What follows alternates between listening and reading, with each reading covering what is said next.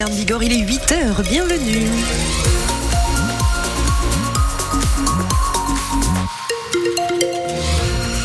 Des éclaircies ce matin, surtout sur la Bigorre et sur l'est du Béarn. Les précipitations arrivent pour cet après-midi.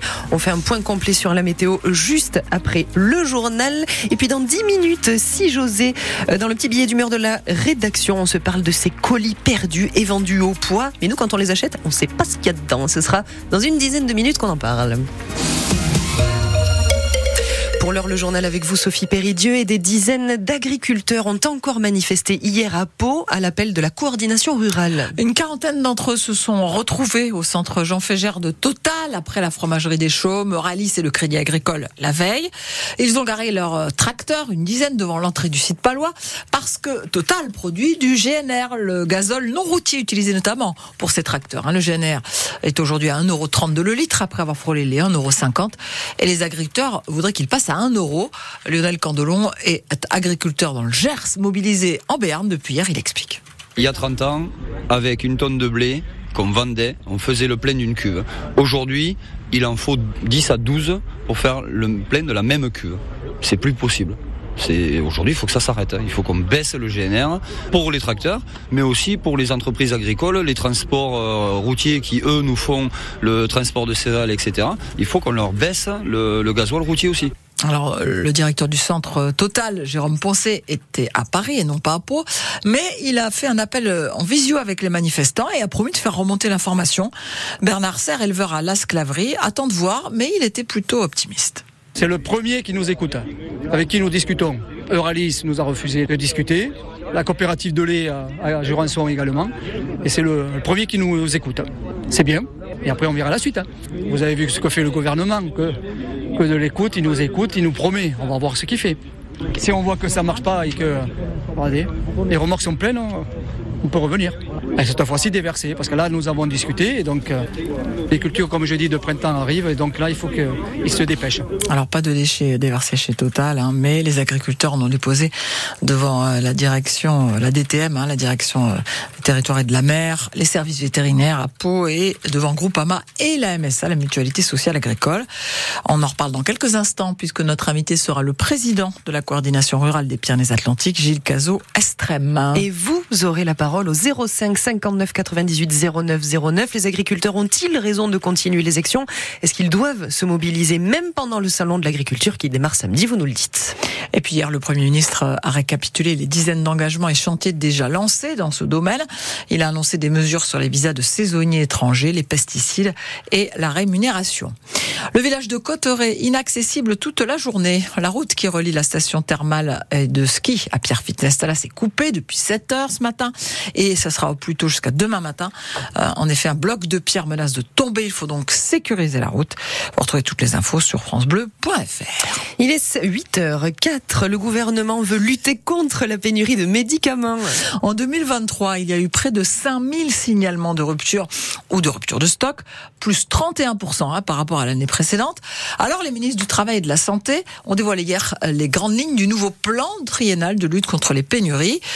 Quelles en sont les principales mesures, Cyril Ardo? Il y a tout d'abord les solutions pour pallier les pénuries et éviter de les aggraver. D'ici 2025, le médecin verra sur son ordinateur, au moment de la prescription, si un médicament est en tension ou non, pour lui permettre de proposer une alternative. Les pharmaciens, eux, pourront s'appuyer sur des tableaux d'équivalence pour délivrer, si besoin, un traitement alternatif. La possibilité de donner le nombre exact de comprimés nécessaires sera aussi renforcée.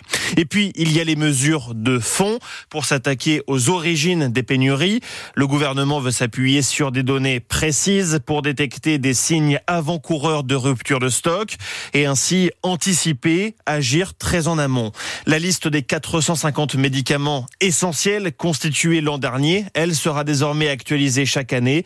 Certains traitements les plus stratégiques feront l'objet d'un plan de relocalisation de leur production. Et puis le gouvernement a lancé euh, des appels à libérer les stocks hein, en direction des industriels et il a été demandé aux grossistes et pharmaciens de ne pas surstocker leur euh, côté.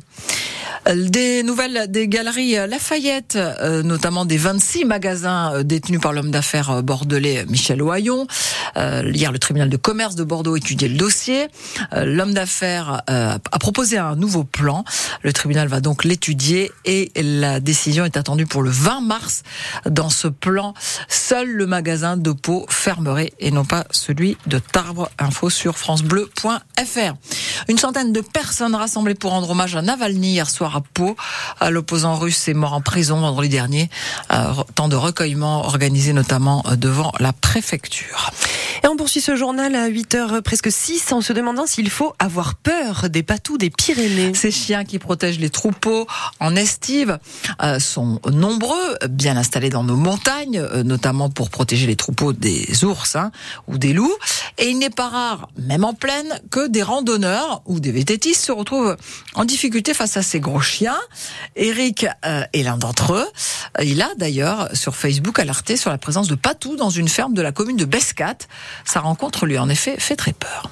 Je faisais une randonnée là, sur la croix de Buzy. Après, je voulais rejoindre Bescat par la route et tout d'un coup, il y a le chien, il arrive par, par, devant, euh, il a sauté sur la route et il est, arrivé à quoi 10-15 cm de moi, euh, les babines retroussées, euh, les crocs ressortis et voilà, j'ai dû reculer sur quoi 200 mètres à peu près facilement. Heureusement que j'avais des bâtons, hein. j'avais des bâtons, mais bon, même les bâtons, j'en ai pas trop large. Ah non, mais c'est vrai que là, franchement, j'ai eu la peur de de ma vie, non, mais ah ouais, ça a été quand même euh, limite, hein, franchement. Euh.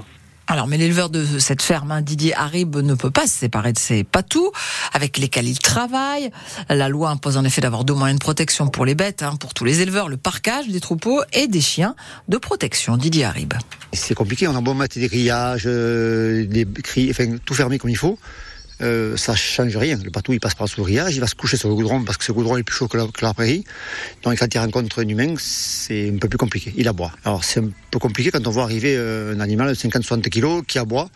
Je peux comprendre qu'on ait peur. Le, mieux, c'est de continuer sa route. Voilà. On, l'ignore. On l'ignore. Voilà. On essaie de l'ignorer. C'est facile à dire. Quand on est sur une route qui fait 7-8 euh, mètres de large et que qu'il a des barbelés de chaque côté, qu'il y a le patou d'un côté, qu'il faut passer à côté du patou. quand on a peur, c'est compliqué. Mais on essaie au maximum de l'ignorer. Et pour informer de la présence de ces chiens, Didier arrive à lui installer quatre panneaux autour de sa bergerie euh, avec l'aide de la mairie. Pensez à fermer votre voiture, hein, c'est un rappel de la police paloise. En effet, un homme euh, propriétaire d'une voiture a appelé le commissariat hier matin à 7h30 en partant au travail. Il a découvert quelqu'un qui dormait dans sa voiture, boulevard Touras. C'est vrai qu'il l'avait laissée ouverte. L'homme s'était installé dedans et avait bu de l'alcool, mais il n'a rien volé ni cassé. La police est venue tout de même pour le déloger. Une affluence record euh, hier au Palais des Sports pour le Terrega de tennis. Près de 4000 personnes dans les tribunes en fin de journée pour assister au succès de Pierre-Hugues Herbert et Benoît Père. Les matchs se poursuivent euh, aujourd'hui.